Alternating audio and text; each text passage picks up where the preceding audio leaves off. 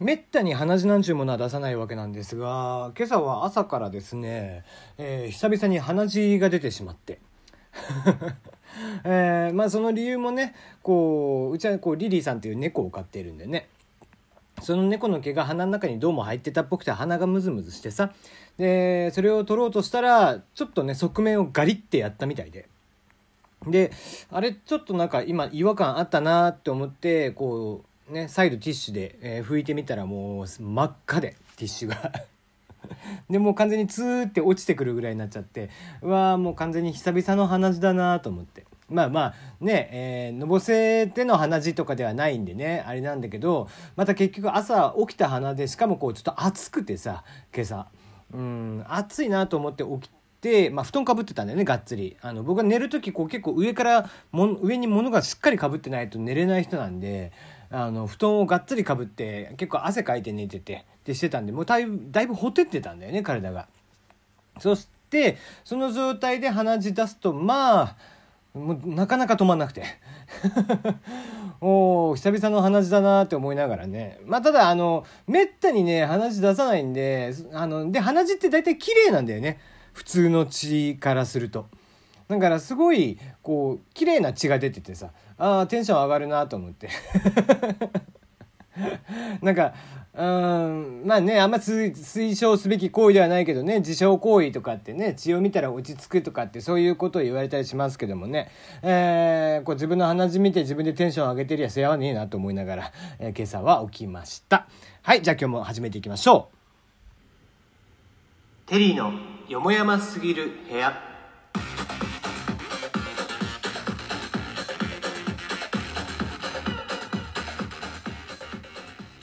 改めましてこんばんはテリーでございます。皆さんいかがお過ごしでしょうか？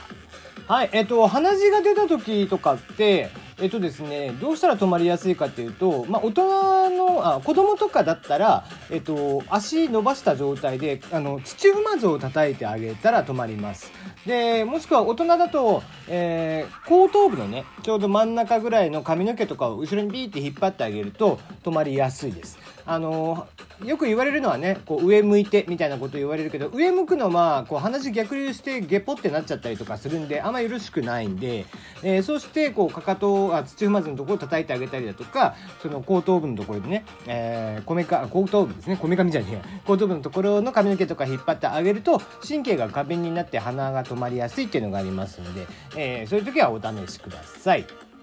この番組ではメールの方を募集しております。えー、番組への質問、感想、応援、普通歌、恋バナ相談、愚痴、何でも結構です。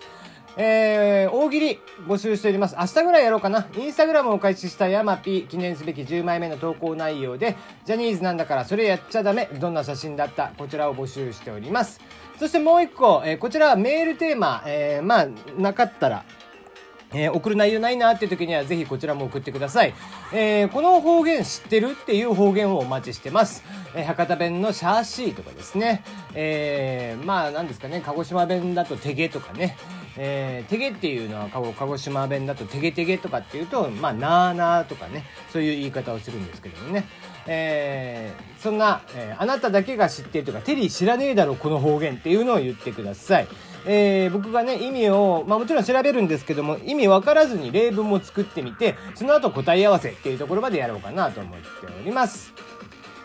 はい、えー、明日のクローズアップ現代 NHK さんですね、えー、黒源ですけども、えー、こちらのクローズアップ現クローズアップ現代プラス明日のテーマがですね追跡ネット広告の闇水増しインフルエンサーというものが放送されますまあ、インスタグラムなんかで影響力がどんどん増しつつあるインフルエンサーと呼ばれる人たち、えー、その人に対する口コミ広告の諸問題について切り、えー、込みますということみたいですね。えー、まあ、例えば裏広告とかフェイス広告とかを追ってきたチームがあるそうなんですけどもその人たちの、まあ、ネット広告の闇というところでの最新回になります。えー、まあ、インフルエンサーの連中、まあ、3万人から5万人、10万人ぐらいのインフルエンサー、えー、結構ね、インスタグラムなんかでは割といたりとかするんだけど、そういった人たちで、もちろんちゃんとそれを、人気を集めている人たちもいる中、フォロワーを買ってる人たちっていうのもいるんだよね。えー、有名どころで言うと、これはイン,、えー、インスタグラムではないですけども、ね、えー、某、えー、ゆるキャラであったりだとかね、えー、某有名超有名、えー、最強地下アイドルと言われてる連中とかね、えー、彼女とか、えー、そういう、えー、ゆるキャラとかっていうのは、まあ、同じ事務所がやってるんで前にもねこのラジオトークでも取り上げましたけどもこの番組でも取り上げましたが、えー、フォロワーを買ってると言われています。えー、よくよくねその、まあ、ツイッターなんかのアクティブユーザー、えー、要はちゃんと定期的に動いているユーザーなのかそれとも、えー、適当に作られたユーザーなのかっていうのを調べるツールがあってそれで調べた時にまあ半分以下ぐらいだったんだってアクティブユーザーがそういったものもあったりするの。でそんな形で、えフォロワーというのはお金で買えますよってした時に、えー、このフォロワー実態はどうなっているのかどこでそんなことをしているのかみたいなことを実態を明日は、え、放送するということみたいですね。えー、まあ今回ね、令和になりまして、令和版人生ゲームというのが、えー、今回も出ているんですが、今回新たな人生ゲームというものがですね、えー、お金じゃないんですって、えー、それこそフォロワーを競うっていう話なんだって。まあ今の子供たちね、YouTuber とか、えー、そういったものから影響を受けてというお話なんですけども、YouTube なんだけども、えー、フォロワーとかも買うことができるんでね。うんえー、中国とか、えー、そこら辺の工場とか行けば、えー、そういった、えね、フォローをする業者さんとかいうのがいっぱいあると。別に中国以外でもあるんだけどね、えー、今回であれば NHK さんはブラジルまで行ってっていうことみたいなんだけどそういった工場というのがあるわけ。で、えー、じゃあそれで得する人って一体誰なのか、えー、もちろんそのインフルエンサー本人。ね、広告とかが、えー、お仕事とかで入ってきて、1回10万とか20万とかっていうお仕事を受ける。まあもちろん彼らも代理店から話が来ますんで、その3分の1ぐらいしか話はもらえないわけですけどね。で、えー、もちろん広告代理店、インスタグラマー、インえー、ツイアルファツイッターとかね、えー、有名 YouTuber とかっていうのをいっぱい抱え抱え込むことによってお仕事いっぱいもらえるわけですから、えー、そういった人たち。一番損するのはそれを見て、えー、そうなんだって思うユーザーそしてお金を出すクライアント企業さんですね、えー、そういった人たちが一番影響をする。えー、まあなんでこんな話になっているかというと、やっぱりインスタグラムであったり、えー、まあ、ことは Facebook から始まってますけどね、Facebook とか Twitter とか、えー、いいねであったりだとかっていうものがどんどんどんどん、え影響力を持ち始める。単純に今までであれば共感をしたっていうことの意味合いとしてのいいねっていうものがどんどんどんどんそれは、えー、単なる、えー、なんだろう共感という部分よりもあこの人がすごいんだ数が多いからこの人がすごいんだっていう風な価値観に変わってきてしまった。そうすることによって、えー、自己承認欲求とかが強い人たちっていうのは、え、どんどんどんどんその数字を追い求めるようになるわけですよね。うんえー、まあ、もちろん僕もこうした配信をしてるんで、えー、みんながつけてくれる、えー、リスナーがきつけてくれるいいね、ね、えニコちゃんマークであったり、ハートマークであったりっていう数はきちんと見ていますし、えー、自分の独自のハッシュタグ作ってね、えー、昨日はどれぐらい再生されてるんだろうな、みたいなことを一応は追ってます。うん、ただ、えー、それはあくまで、まあ、自分の中のモチベーションであったりだとか、自分の中の、まあ、え、アナリティクスという部分なんだけど、この話が跳ねたなとか、この話はあんまり共感してもらえなかったんだなっていう部分の、うん、まあ、内容の精査っていう部分なんですけども、えー、その内容の精査で終わっている分っていうのは、やっぱりクオリティベースで考えてるからいいんですが、えー、自己承認欲求というところからそういうものを追い求めていってしまうと例えば、えー、非常に危険な場所での写真撮影であったりだとか、えー、今日もね、えー、ミスタードーナツさんがあなんか謝ってましたけども、えー、バイトテロみたいなことが起こってしまったりだとかついこの間もありましたがハムスターに色を塗ってみたりだとかそういうアホな連中というのが湧いて出てくる。えー、数値というのは非常に分かりやすいものでね、えー、見たものに対してインパクトを簡単に与えてくれますが、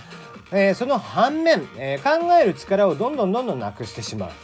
うん、本当にこの情報が正しいものなのか本当にこの人が、えフォローすべき人なのか、うん、そういったことをこう非常に惑わすものになってしまうわけですよね。だって数字のインパクトってやっぱり強いんで。ね1人の、えー、フォロワーが10人しかいない人がものすごくいいことを言うのと、えー、フォロワーが3万人した、えー、フォローされている人がちょっといいことを、ちょっと普通、まあ当たり前のことを言う。でした時に、どっちがいいねの数がつくか、どっちがリツイートされるかって言ったら、まあそれは考えれなくてもわかることでしょ。えー、インフルエンサーじゃなくてもいいことを言ってる人たちはいっぱいいるし、えー、非常にためになるようなことを言っている人たちはたくさんいる。えー、とっても共感できる写真、美しい写真を上げている人たちはいっぱいいる中で、なぜインフルエンサーたちはこうして数字を求めていくのか。うん、そういったところのお話っていうのが多分明日されるんじゃないかなと思っています。これはちょっと僕も明日はね、えー、まあ、おちょっとまあ明日リアタイで見ることはできないでしょうけども、ちゃんと見ようかなと思っています。えー、ね、興味があればぜひ見てください。実際のね、アカウントとかを含めて見ているそうですよ。まあ、ちなみにね、広告代理店なんていうのはこのインフルエンサーたちのね、えー、数字というのをどれぐらいかみたいなことをやってくるんですよ。えー、この、えー、うちインフルエンサー広告やってましてみたいなことでやってきて、まあ、5万人ぐらいの人たちから、えー、20万人30万人ぐらいの人たちも持ってますとかって言うんだけど、うん、そのフォロワーとかっていうところでいつも彼らは、え、営業を仕掛けてくるんだけどなんか僕なんかからすると、うん、そんなのはいいからそのインプレッション数といった、え、それがね実際に表示された数であったりとかコンバージョンといって成果が上がった率が見たいと。いうのをいつも言うんですよね。えー、大体広告代理店というのはそっち方面の数字というのは出しません。えー、最初から出すっていうことはまずないですね。えー、なぜならそれを見せてしまうと、例えばツイッター広告とかっていうのがあったりします。えー、ああいったもののコンバージョン、その成果というものものっていうのは非常に低いんですよ。ね、あのツイッターはどんどんどんどんタイムラインで流れていくんで、インスタグラムはまあ多少まだ影響するのかもしれないですけども、ツイッター広告というのは非常に効果が低いです。逆に Facebook とかは効果がある程度高かったり、えー、見られる数こそ少ないもののコンバージョンは非常に高いみたいな傾向があったりしますんでね、そのあたりの裏側っていうのは広告代理店はひた隠しにする。うん、まあ実に厄介な連中だなと思いながら見ています。明日楽しみにしましょう。それでは。